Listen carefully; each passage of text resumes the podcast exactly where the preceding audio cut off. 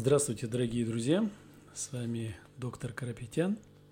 И мы продолжаем тему абдоминопластики и отвечаю на ваши вопросы.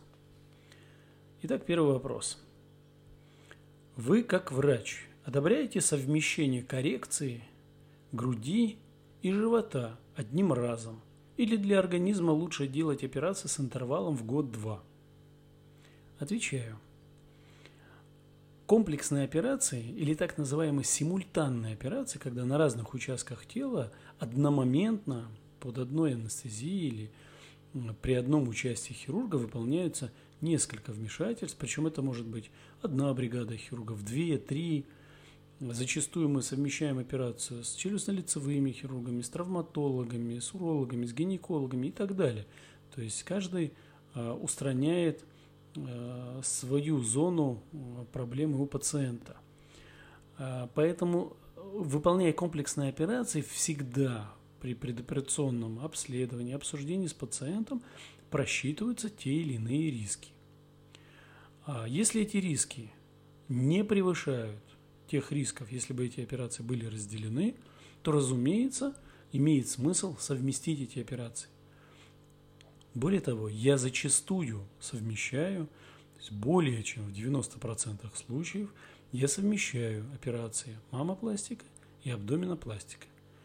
Потому что, первое, чаще это послеродовые изменения, второе, чаще это пациентки, опять же, которые рожали, а, не имеют а, каких-то сопутствующих фоновых заболеваний, отягощающих и увеличивающих риск послеоперационных осложнений – и при э, учете ряда обследований и условий э, я позволяю, не увеличивая риск, еще раз повторю, совмещать, выполнять комплексную операцию. В конечном итоге пациентка получает один стресс, один наркоз, один риск и комплексный результат.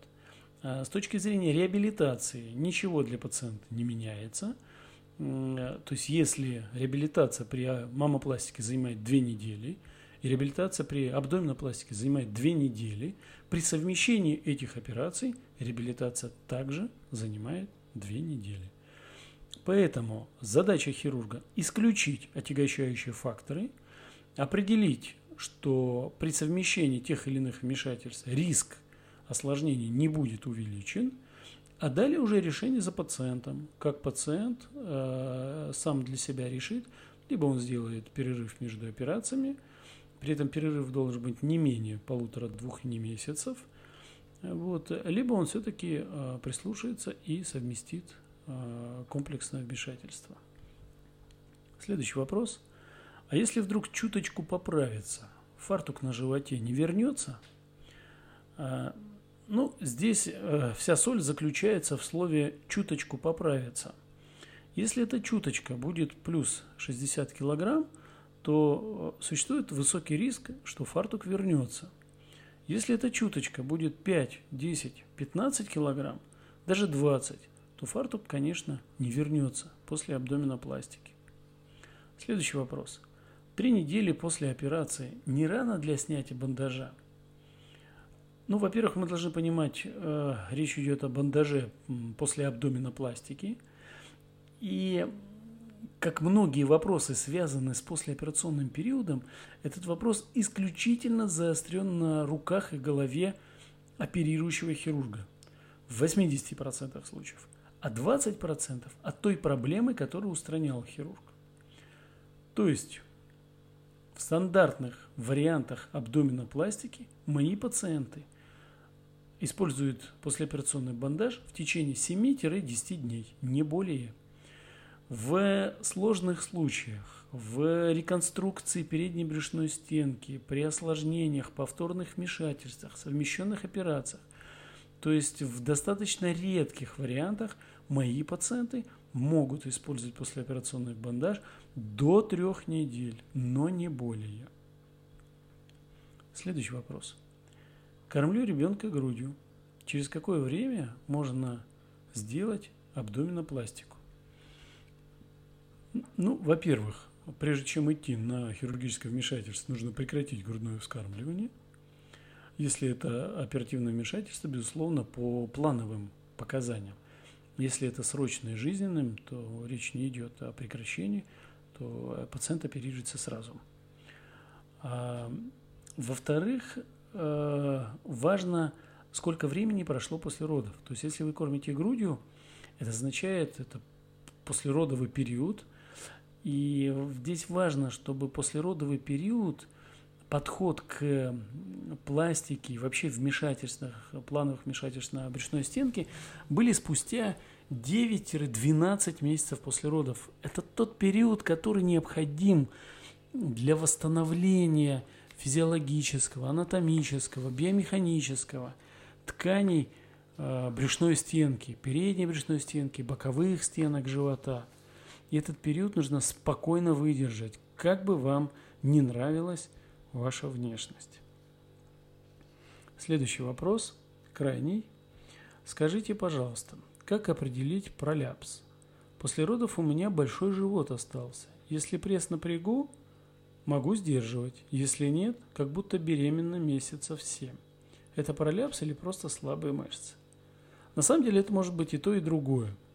Проляпсом чаще э, называется та формулировка, которая не позволяет при спортивных нагрузках, при напряжении мышц брюшного пресса полностью собрать, то есть получить ровненький животик, или вы его называете сдерживать.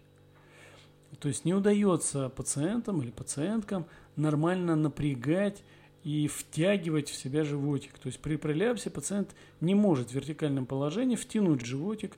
Э, чаще всего это девушки, женщины, которые могли это делать до родов.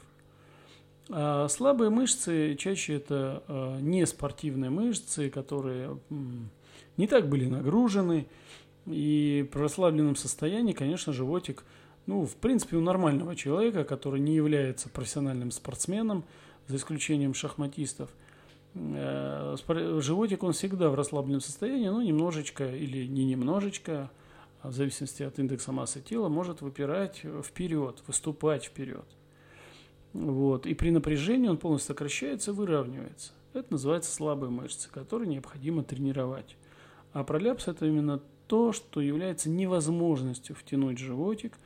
И э, при напряжении мышц переднего брюшного пресса невозможно их нормально э, тренировать, нормально напрягать. То есть чаще это вызывает какие-то боли, дискомфорты, выпирание срединной линии в виде такой либо борозды, Э, проваливание, либо выпирание в виде э, горочки такой небольшой и так далее. То есть переднебрюшная стенка не похожа на нормальное строение.